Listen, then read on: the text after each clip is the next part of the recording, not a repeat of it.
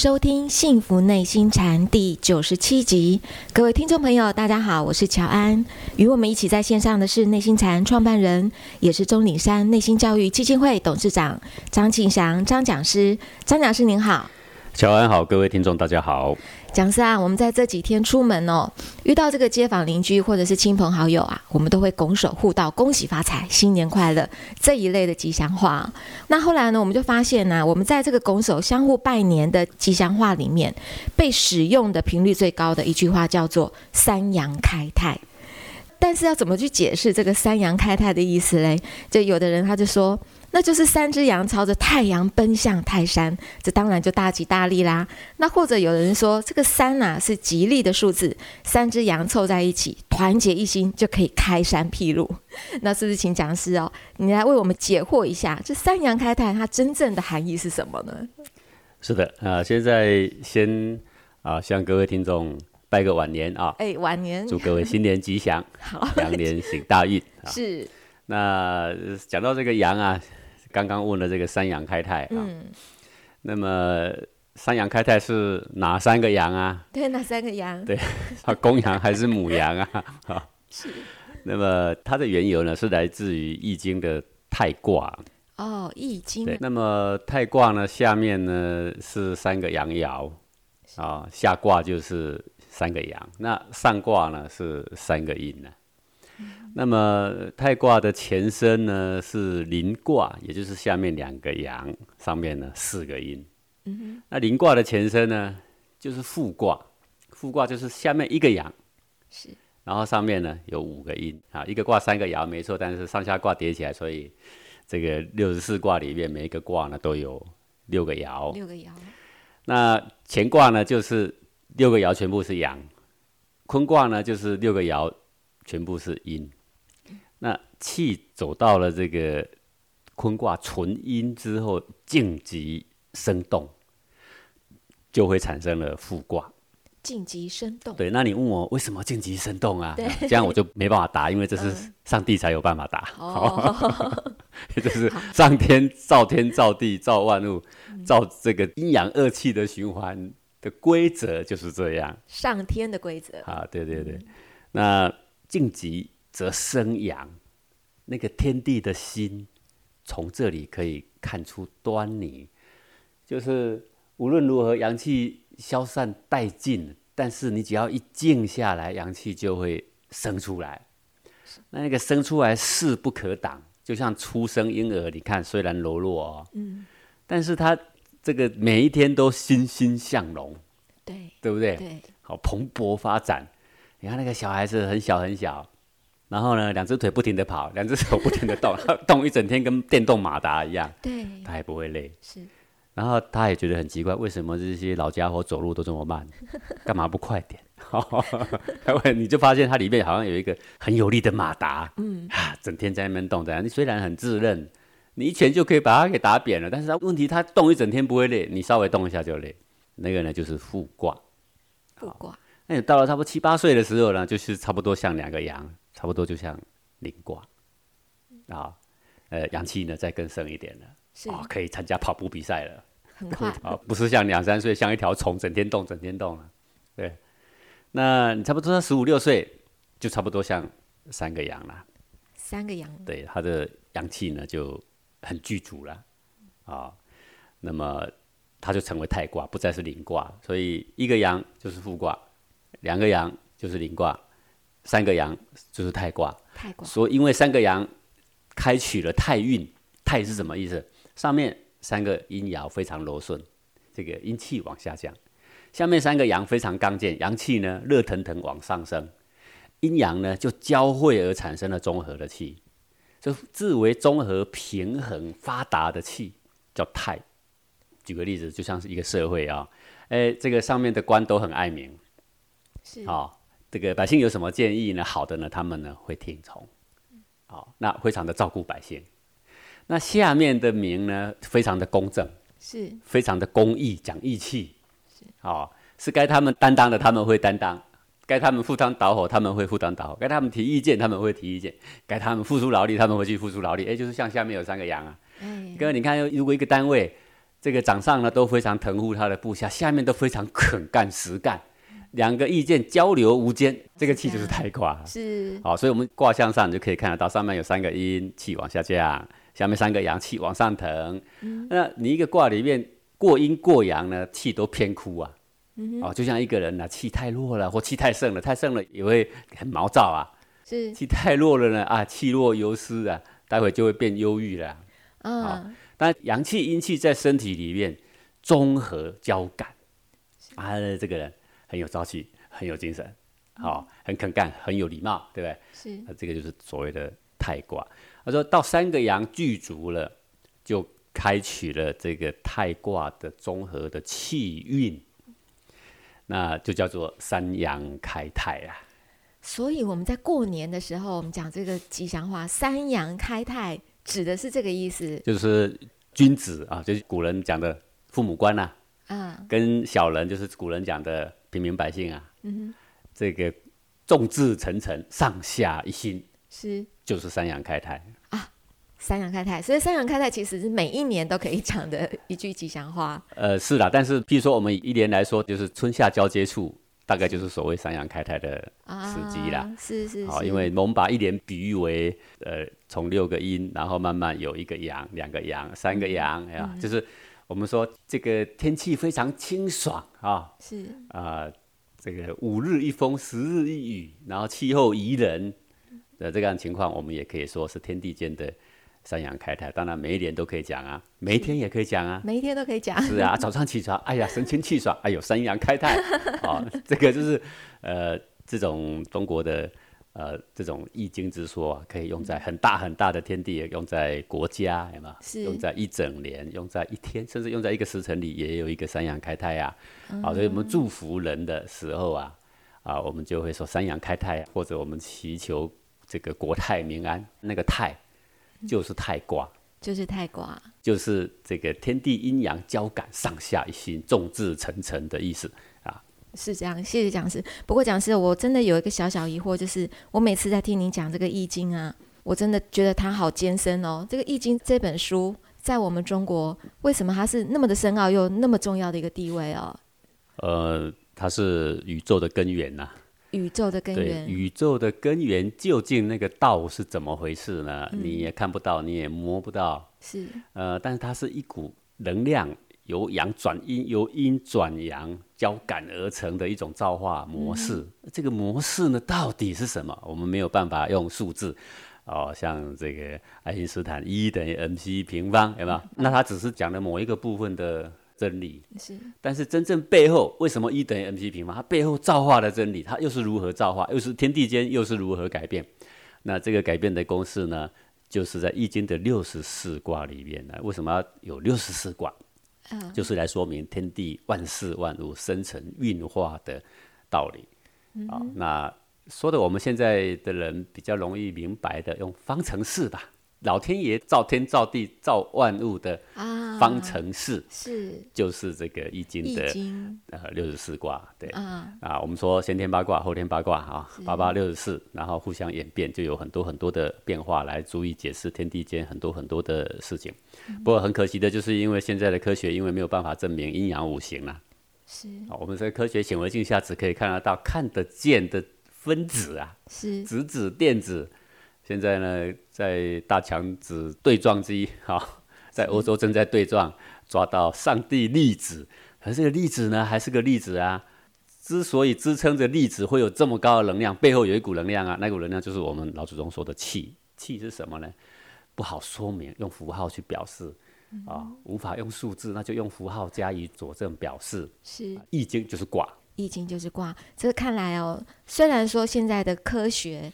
没有办法去验证到这些，但是气它本来就存在，真理就是真理，它本来就存在了。呃，能量在你身中，你最清楚嘛？对，天地间物换星移呀，不停的转化啊，楼起楼塌，有没有？是花开花谢，不都是阴阳在转换吗？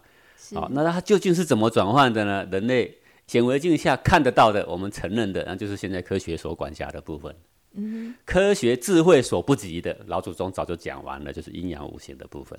对，有一天，全世界的人会非常赞叹中国老祖宗的智慧竟然如此的高深啊！那就等到我们的科学真的可以进步到可以验证到这些，总有这一天吧？这样是啊，现在的西洋赞叹这个中华文化的地方很多嘛。嗯。哦，那呃，比如说针灸在欧美看中医要扎针是很贵的呀，很贵的。在美国现在成立专门的学问研究我们中国的针灸，并且在他们医院里面已经是一个完全科学的。是科学的，科学啊，就是在医院里面，你可以直接看这个，就是门诊，这个是很多人的，很贵的。是，但是我们自己针灸的发源地，我们还在嗤之以鼻啊。嗯，哎，我们从甲午战争之后，我们的自尊心已经一败涂地了。嗯，我们老祖宗留下最好的智慧呢，别人视为珍宝，我们自己的人呢，因为自卑的关系，弃之如敝屣。我们的易经。外国人呐，这个奉为珍宝，不断的研究啊，日本的也好，美国也好，奉为珍宝，不断搜罗啊。我们这个中华文化的所有易经版本，他们都搜罗。嗯，我们的人说这是迷信之学，是，虽然是说迷信之学，但是只要有一个高官大人上任的时候，他总要带一个地理师帮他摆摆桌子，看看风位。哎，罗盘拿出来就是六十四卦。对不对？那些人都不承认说他们会找风水师，但实际上呢，几乎都找风水师。我们应该要找回我们民族的自尊了，啊，应该要重新来定位我们美好的文化。对，我们应该身为我们炎黄子孙为荣哦。你看，像外面的人都一直来挖这个宝藏的。对，我们谢谢讲师。我们最近的世代，我们很排斥独裁哈。呃，一个人独裁，然后这个荼毒百姓，当然这我们不赞许，对不对？是，但是我有一种深深的体会啦。现在真正独裁的人呢，我们很少了。但是我觉得现在的科学家非常独裁。怎么样独裁法呢？他们的能力有办法验证的，他们就说符合科学；他们能力无法验证的，他们永远都嗤之以鼻，说不符合科学。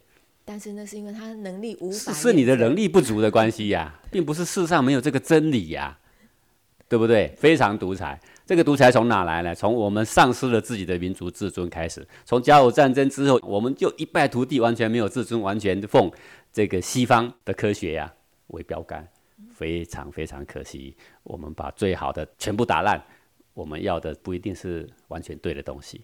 没关系，讲师，我们现在还有机会，我们再赶快再重新拿回来。因为易经哦，说实在，外国人要研究也没有那么简单。只要我们中国人愿意的话，我们再把这个古圣贤的学问再拿回来。中国有一天，中华民族 还会三阳开泰。对，还会三阳开泰的。对，呃，接下来呢，这个提问是说，我们讲到的伴手礼啦，因为在过年嘛，我们也会趁着这个年假到亲朋好友呃的家里面去拜年，那我们就会带上伴手礼。这个伴手礼，我们台湾话会讲单楼哦，就是说，呃，它其实就是代表人跟人之间情感的一个维系啦。那也就是说，如果我们出门到了一个地方，那我们想到，哎，某个朋友。或是哪个亲人，那我们就会花点心思买个礼物给对方啊，小小的一份伴手礼，就表达了我们中国人常说的这个礼轻情意重。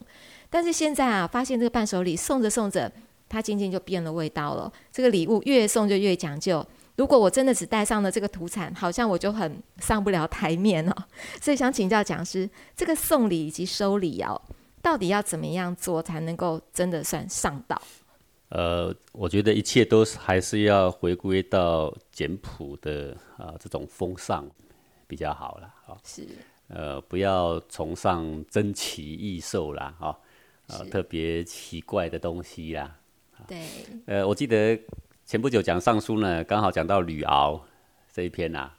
是。那也就是有一个小国家，就是叫吕国嘛，因为他们每几年每几年就要去。向天子回报说他国家经营怎么样嘛？那么这个吕国呢，很远很远啊，送了一只很漂亮很漂亮的獒啊，给这个武王啊。那武王很喜欢呐，就他的臣呢，就向武王啊训诫一番呐。呃，这个训诫的言就是写下来，就是叫做吕敖啦，哈，就是吕国送的獒犬呐。是，这些珍奇异兽不是一个为人君的人应该要收集的东西。嗯，啊，是。那么做一个人的国君。你所要收下来的礼品都是那种实用性的，可以对百姓有帮助的。好，那我们把它放到我们平常的生活上呢，也是一样。不要急着去搜罗那些珍奇异兽，那些奇异的别人所没有的。呃，你要教小孩的，你是要重视我们所拿到的东西要实用有用，它才有意义呀。是，因为你人生你什么都带不走嘛，对不对？对。好，然后弄了一些很奇怪的东西，然后那厂长也是会这样，人家送的东西，哎呀，好像还蛮好看的，啊，不知道放哪里好，一放呢好多年，然后呢都是灰尘，才想到说，对啊，它到底要用在哪儿？哈，它没有地方用。好，但是如果一个人喜欢写书法，我们就送他一根笔嘛；是一个人喜欢画画，那我们就可以送一盒彩笔嘛，对不对？啊，送的东西最好是符合他的生活的。真实的需求啦，实用对，然后我们对小孩的教育呢，我们也是要往这一方面呢来强调啊。我们拿到实用的东西，对我们是有意义的，因为我们不会浪费这个东西嘛。哎，拿到很多东西，像我有时候呃，现在的商业模式呢，又会过度的包装，小小的东西包得非常非常高级，对，然后你一直拆拆了好几层的包装纸，里面啊就几朵香菇嘛。好，那花钱买包装还是买香菇？最后你会。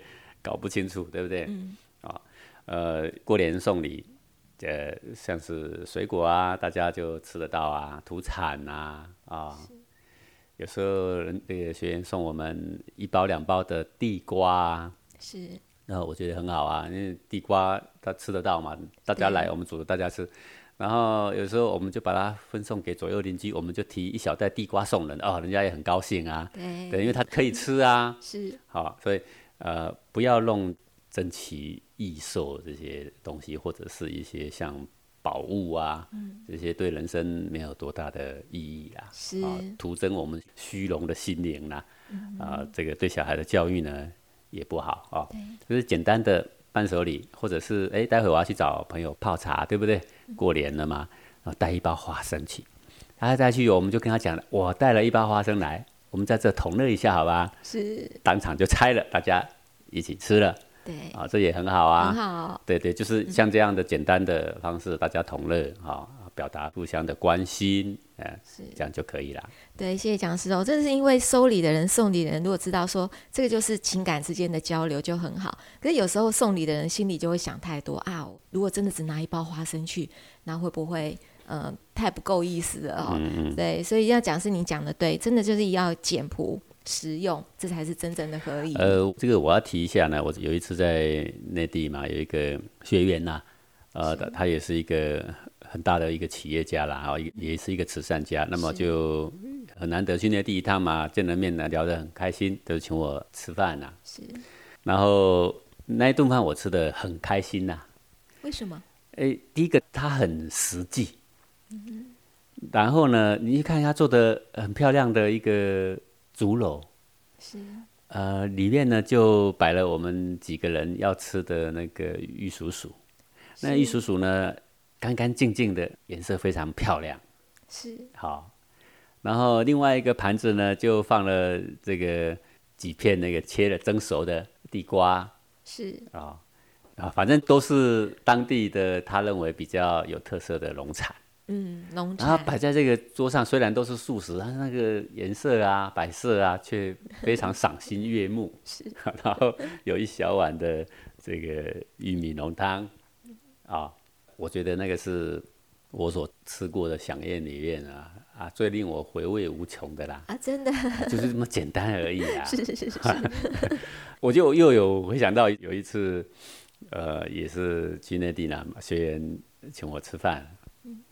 结果我们去了一个寺庙的旁边呢，因为我吃素嘛，啊，是，那同学都知道啦，请我去素食馆。就那个素食馆一进去开始出菜的时候，哇，发现第一盘假鱼，第二盘假虾，第三盘假的那种猪肉，哇，都全部都是假的。虽然是塑料没错，但是就是仿鸡仿鸭啦，哈，就做的那个猪肉的形状。对对对啊，其实我最喜欢吃的就是芹菜呀，嗯，就是很天然的食材啦。对对对对对，所以。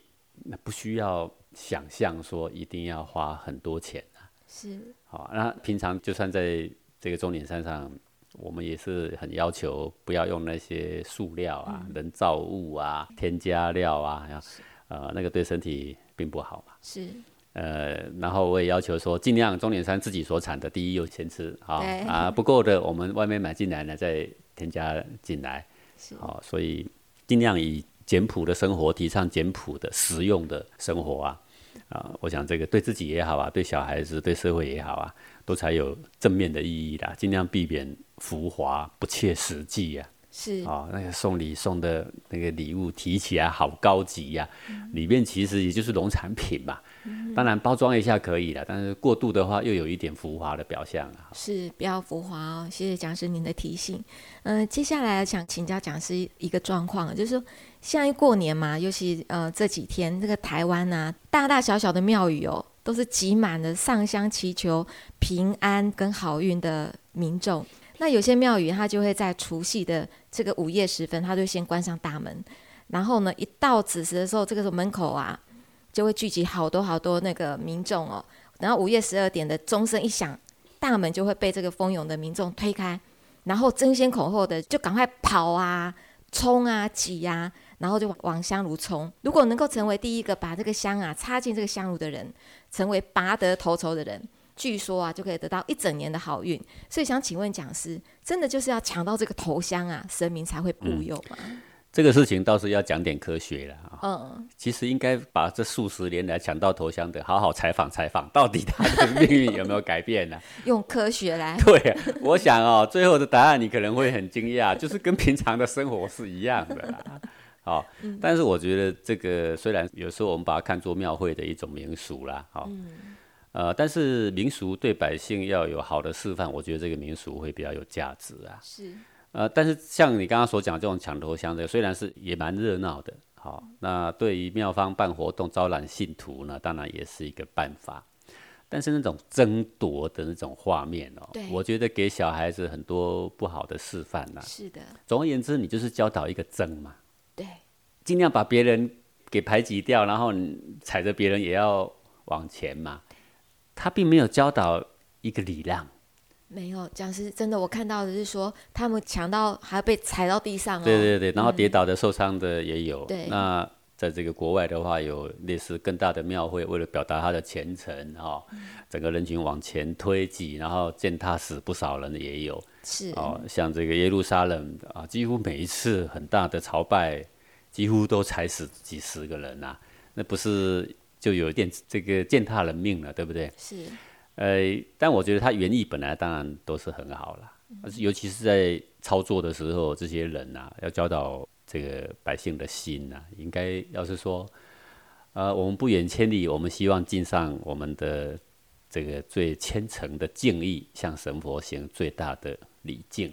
是。那你自己拿着一炷香也好，三炷香也好，短的也好，长的也好，是。呃。这个默默的在我们心中默祷，然后向神明表达我们的敬意，然后举止温雅的把香给插在香炉里，这样不是很好吗？那有长者要往前，我们就礼让他。对。那这样不是很温雅吗？那神佛坐在上面看，他也不会心里七上八下，对不对？神仙坐在神桌上，哦，你们这些人又在争什么啦？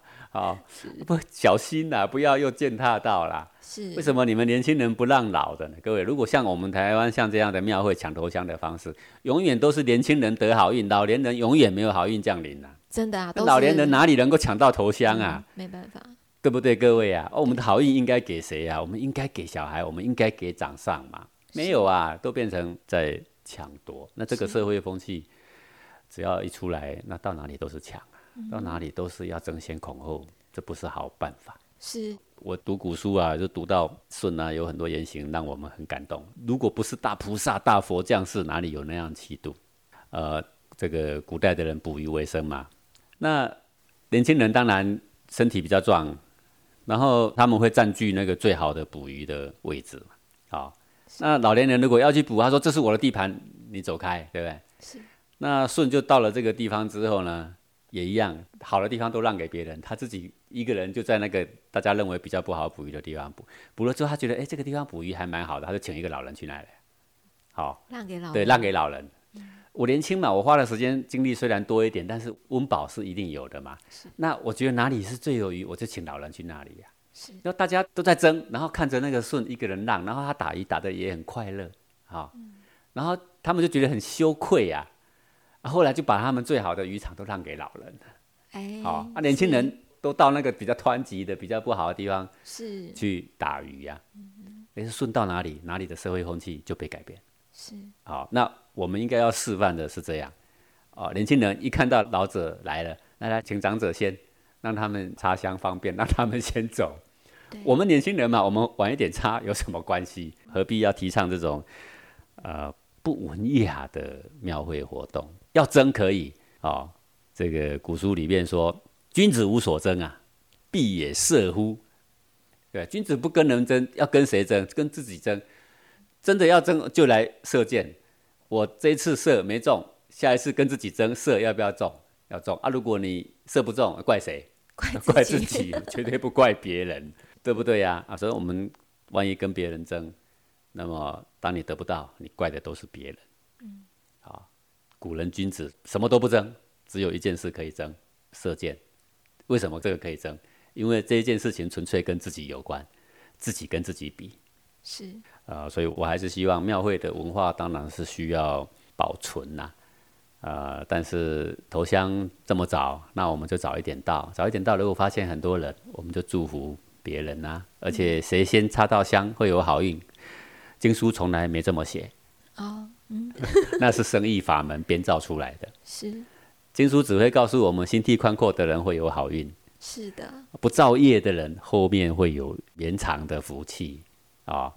啊，经书不会告诉我们说，把别人都踩在下面，把别人都排挤开，往前争，然后你就会有福气，从来不会这样讲啊。所以风俗是两回事，真理是两回事。啊，我们呃好不容易到庙会里边去礼敬神明，我们希望以端庄、祥和、啊宽阔的心量啊，这样来面对神圣啊，是不是比较问心无愧啊？对啊，讲师听你这样讲哦。如果说我们今天一样啊，就是我们到了庙里面，然后都是年轻人，先让着老者啊，让着长者先插上这一炷香，看它就是一个祥和的气氛哦。原来社会风气就是这样子，可以慢慢的来做转化的。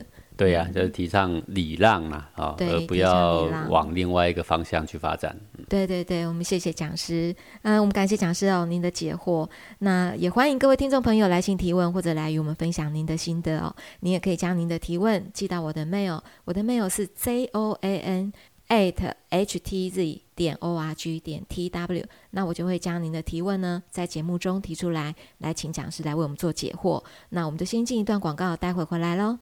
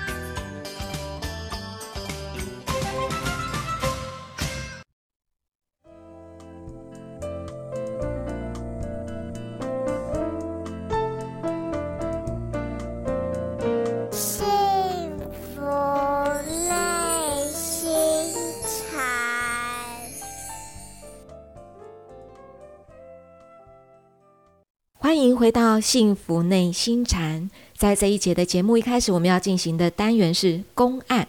不知道讲师您今天要为我们讲哪一个小故事？好，今天带来的是端玉禅师啊，他的一段小小的悟道因缘呐。好，麻烦讲师。端玉禅师呢是这个克勤禅师的弟子啊，他在这个十四岁的时候啊，他就这个辞别了双亲去。出家了，到这个大善寺啊去当沙弥啊，然后十八岁的时候呢，就受这个具足戒啊。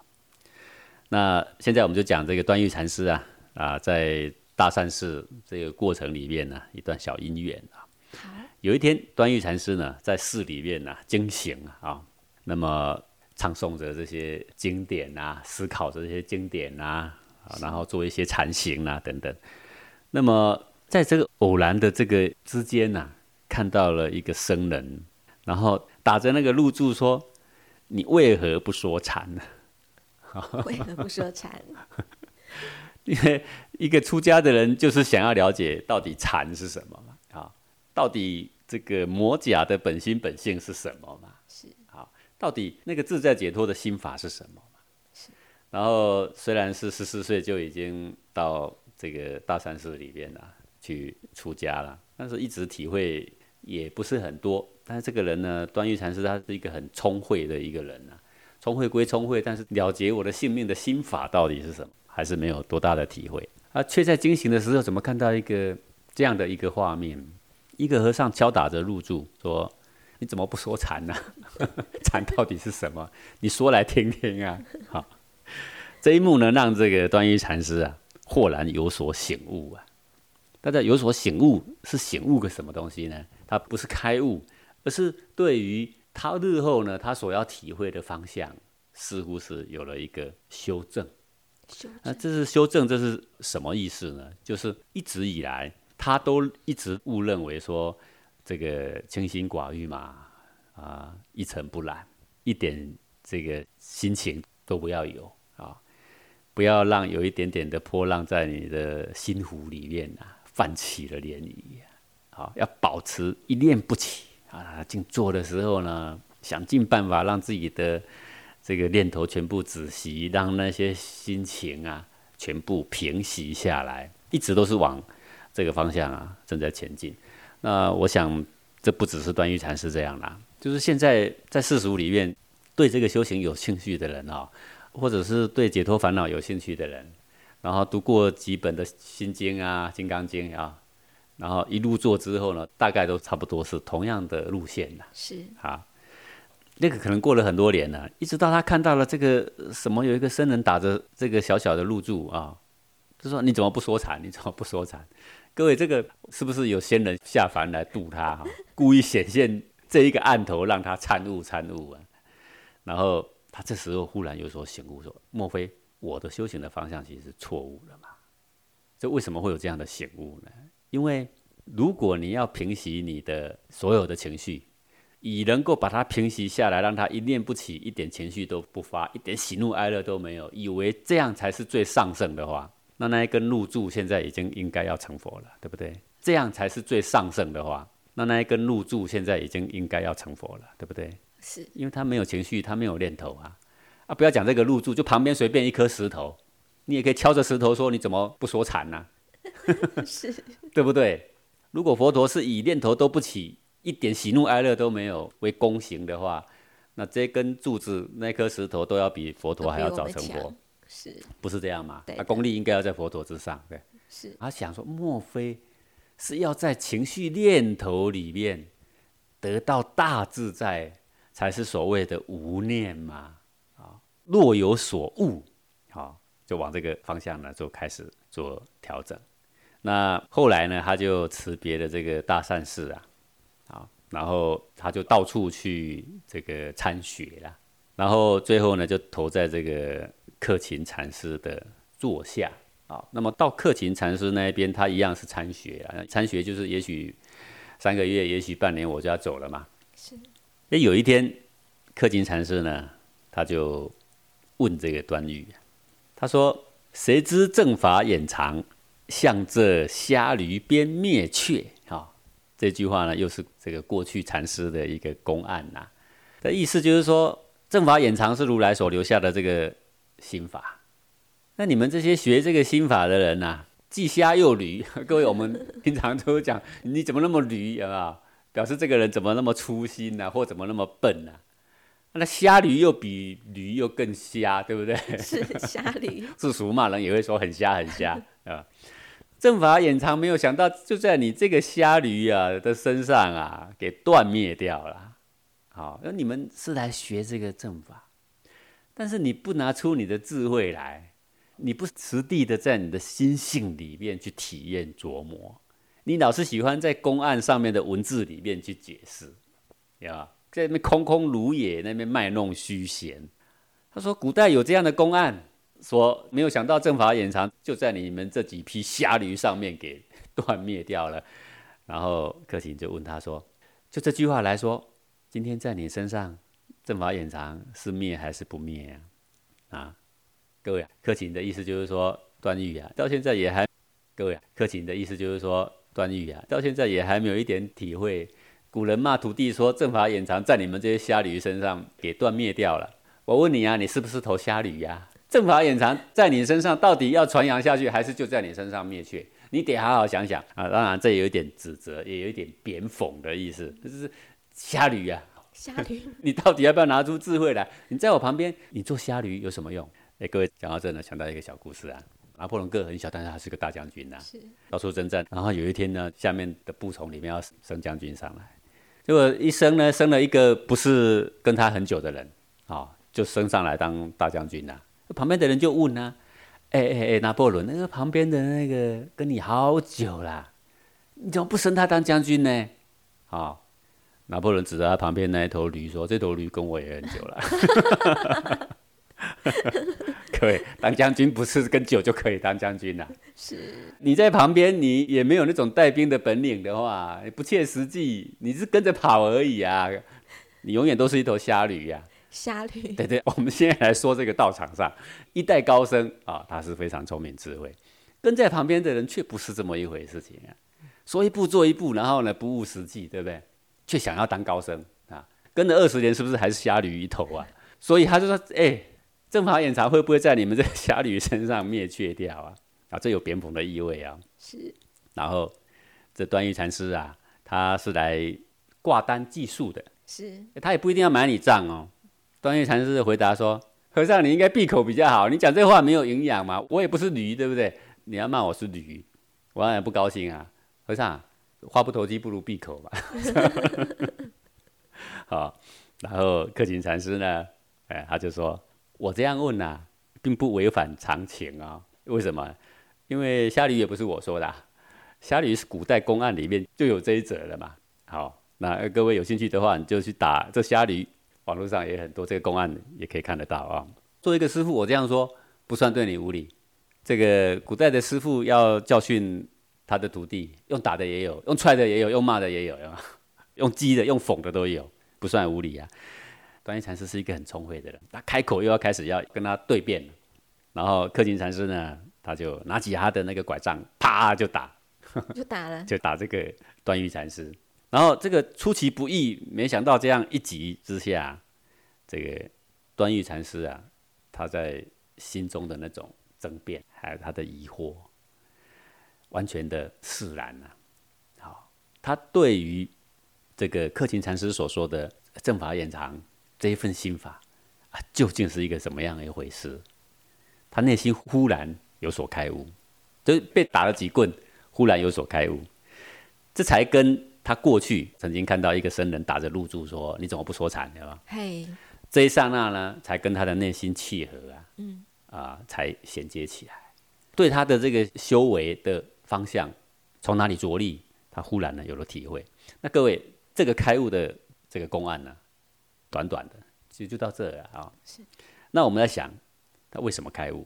当时他知道说，哦，原来不能往无情的方向去钻研，应该要在有情绪、有念头这个当下呢，到底要怎么觉悟？那正在跟他的师傅在那边争辩的时候，被这个克勤禅师忽忽然一棒打过来，打过来那一刹那呢，其实是吓了一大跳。好，那我们前面讲过很多公案呐，各位应该都了解为什么这吓一跳会把他吓到开悟来。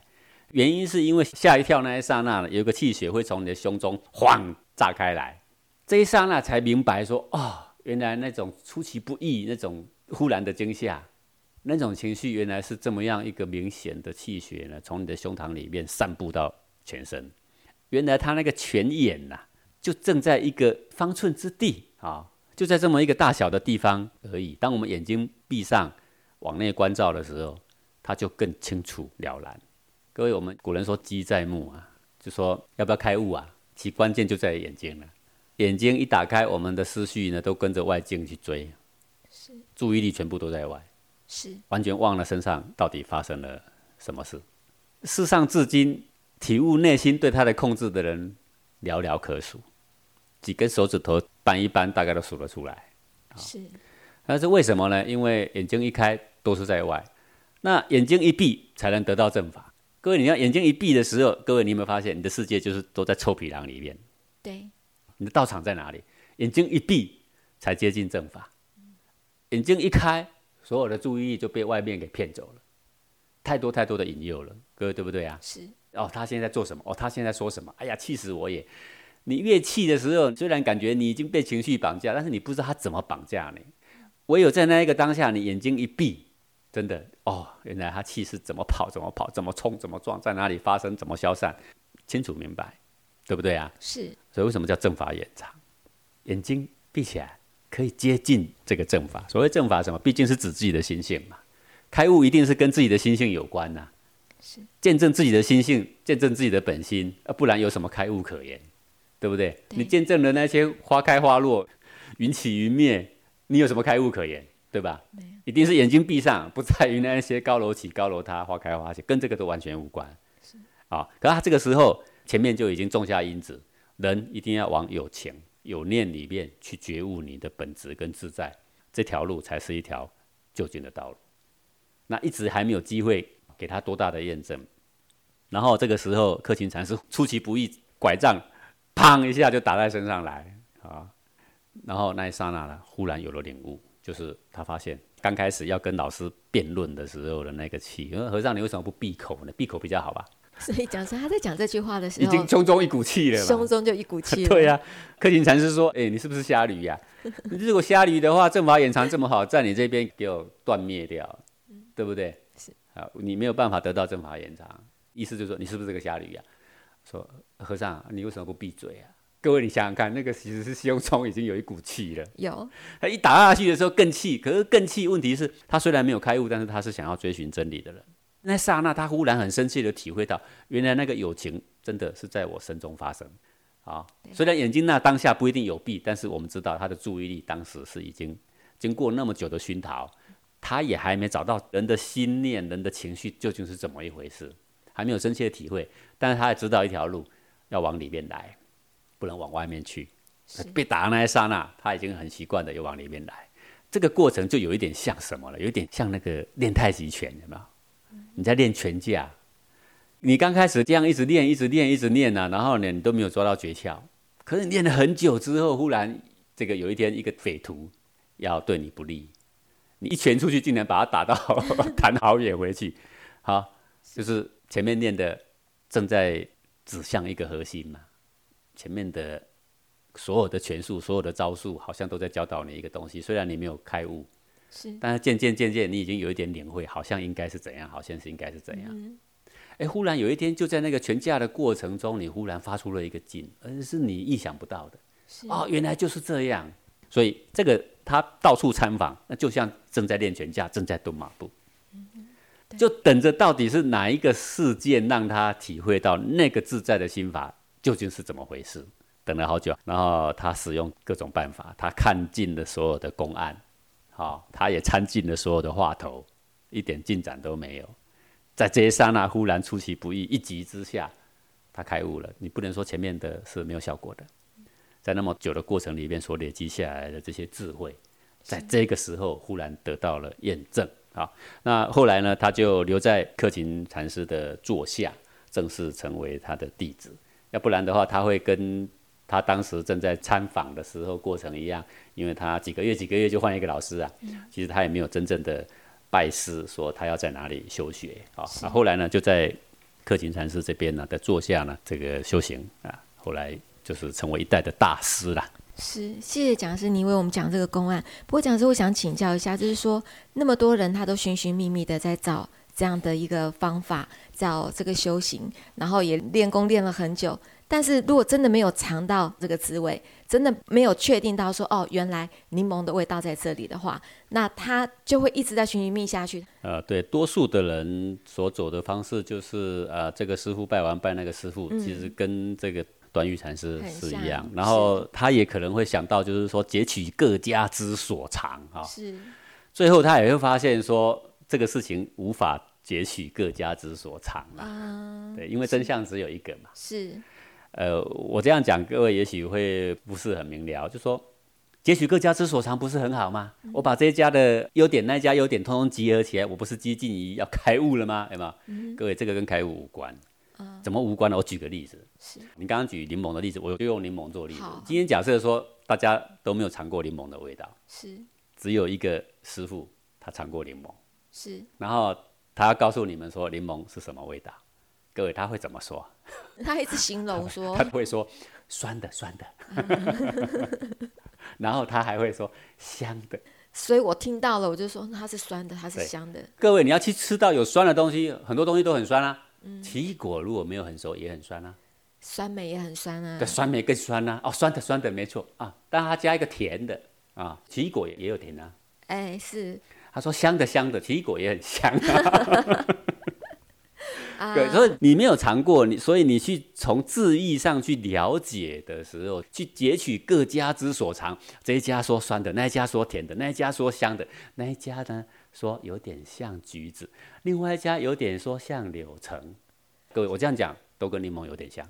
对，所以讲师意思就是说，这么多禅师他会到处去参学，就是其实都已经学很多了，但是他自己但是他没有找到根呢，找到根的人永远不跑了。各位，六祖找到根之后，他哪里需要还参学别人？没有必要啊。是达摩参悟完了之后去教别人，他哪里还要参学别人？对，我看到了柠檬，我还要到处找柠檬吗？不用了，我干嘛去找柠檬？是因为你没有看过柠檬，你全部都是听我讲那个柠檬，听我讲那个柠檬的玄奇的故事。你已经呢垂涎三尺，你已经口水滴到地上，你渴望的不得了。对，但是你就是没尝过。对，但是你却会跟别人说：哦，柠檬是酸的啊，柠檬是香的，柠檬有点像柚子，你知道吗？各位。你都会这样说，都会讲，但是我自己知道。而各家所学的人也不一定吃过柠檬，但是他们也都会开学堂，他们也都会教人家说，啊，又是酸的，也有香的，有点像橘子，有点像柚子，都会。是。但是问题是，真正尝过柠檬味道的屈指可数。是。所以你要去截取各家之所长，我跟你讲，你会走得更远。是。当你有一天真的看到联盟，吃到联盟，这与截取各家之所长毫无关系。对。就算你都没有截取各家之所长，只要你尝过一口，你马上可以当大师。我告诉你们什么是柠檬，各位对不对？是，因为尝到了。对呀，你尝到了，他们就是讲柠檬而已嘛。是，从佛陀以来都在讲一大世因缘，也就是讲一个了脱生死的心法而已嘛。对，开悟一定要跟你的心性有关。所有的纸上谈兵都可以不当它一回事，都是离开了主轴的，离体说法的。对，好。嗯，在此真的要谢谢讲师哦。为什么会这么讲？因为看到那么多的禅师，他们到处在参访，看到好多好多人，他们寻寻觅觅就要找这样子的心法。可是讲师您居然哦，就利用的这个初阶、进阶的课程，的确，你就让我们尝到这个柠檬的滋味。这件事情跟学习多久无关，是跟你拜在哪一个大师门下也无关，跟你的师傅多出名也都无关。是啊，就跟你有没有尝到有关。啊，你怎么尝？眼睛闭上。在皮肤里面去验证到的，是，所以你的心一定在你的身中啊。是，对眼睛闭上，正法延长。对，正法延长。我们谢谢僵尸为我们带来这个公案。呃，接下来呢，我们要进行的单元呢是见微知著。不知道讲师您今天要用怎么样的一个案例来为我们做说明？今天呢，带来了这个小小的一个案例啊。是，这个是在呃网络上呢流传了一封信。啊，这一封家长的信呢，它的内容是说：说孩子，我没有亏欠你呀。好，因为这个孩子并不喜欢说你们没有亏欠我。是。但是家长，我们要有这个自觉。我们要告诉小孩一个正确的观念。好，他开头是这样说：说如果是一个美国的小孩问他的爸爸说：“爸爸，我们很有钱吗？”假设他真的很有钱，他的爸爸会说：“我很有钱，但是你没有啊。”嗯，不是我们有没有钱，是我很有钱，我的公司很大，你没有啊。好，那如果同样的问题，我们来问台湾，这个台湾小孩问他爸爸说：“爸爸，我们很有钱吗？”我说：“说哦，是哦，我很有钱哦，我们还有多少企业，我有多少车子，我有多少房子啊？这以后都要给你的。”是啊，就这么样的一个爱护小孩的心念的差异，现在我们台湾也好，内地也好，我们的下一代啊，几几乎乎都被我们宠坏了，对对不对？是。好，爸爸努力赚钱，然后呢，现在的小孩呢，努力花钱，对不对？游手好闲，等着什么继承财产？因为知道我爸爸的以后钱就得给我。对对对，那这个是来自于一个小小的故事啦。有一个台湾的这个朋友啊，那么他呢想要了解一下说东西方教育啊差异在哪里，希望小孩有多一点体验，他就把他一个十三岁的小孩送到这个澳洲哈的一个朋友，他的朋友叫做玛丽的家里面了，然后借这个机会让孩子去体验一下，然后成长一下，见见世面了，这样是。啊，因为他爸爸就把他送到了澳洲去了嘛，然后玛丽就把这个十三岁的小孩把他接回家了。接回家之后，玛丽呢就说话了，说：“我是你爸的朋友。那么你在澳洲的一个月的这个暑期生活啊，你爸说托我照顾你，但是我呢没有责任要照顾你的生活，好，因为我也不欠你爸啊，他也不欠我啊，我们之间是平等的。啊，况且你十三岁了，你有基本的生活能力，明天开始呢，你自己要按时起床。”我不需要负责叫你起床，对不对？然后呢，起床以后你要自己做早餐吃，因为什么？因为我要去工作，我也没欠你啊。好，我不可能替你做早餐哦。啊，吃完后呢，你就自己洗盘子、洗碗。好，为什么呢？因为你吃的你要洗，这不是我的责任，我没欠你啊，对不对？然后他告诉他说，洗衣机在哪里？你要自己洗衣服。好，然后呢，拿一张城市地图给他，然后公车的时刻表也给他说。你自己决定你要去哪里玩，你要自己完成自己的行程。如果有时间，当然我很乐意陪你去。啊，我没有时间，你要自己弄清自己的路线车程，好，然后呢，你要自己安排自己的生活。所以，总之就是说，生活的大大小小的细节呀，全部开始要求这个小孩子呢，要全部自理。好，还会跟他讲，我不欠你，我没有责任要这样照顾你，但是我可以给你方便。那你住在这里，我希望你不要给我添麻烦。好，这 小孩子听到这里，眼睛也快掉出来了，对不对？他眨着眼，哦，我是来到一个什么样的地方？好，那为什么呢？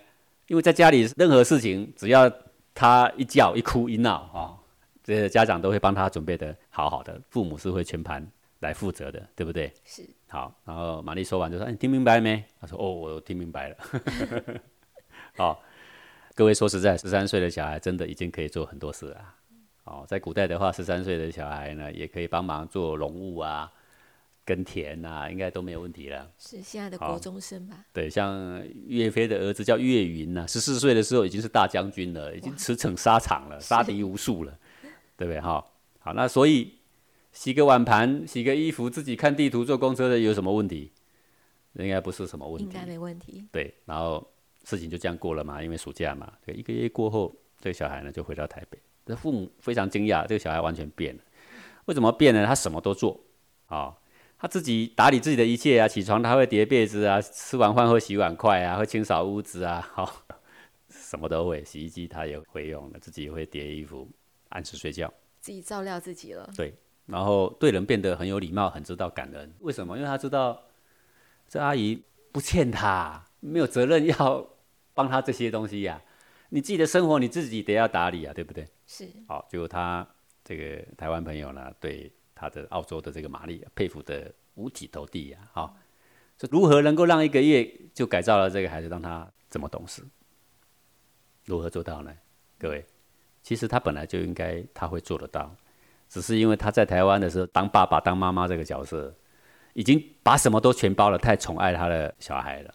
以至于小孩本来他具有的潜能是无从发挥了，他该动的脑筋他也不动，他该做的他都不做。各位按个洗衣机的按钮，连这样也不会吗？这是任何人都会的。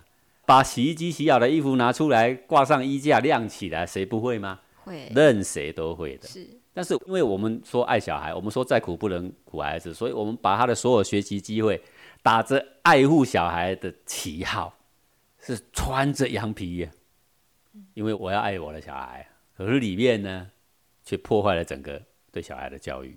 是对，这个就是现在台湾也好，内地也好的一个非常非常大的一个危机呀。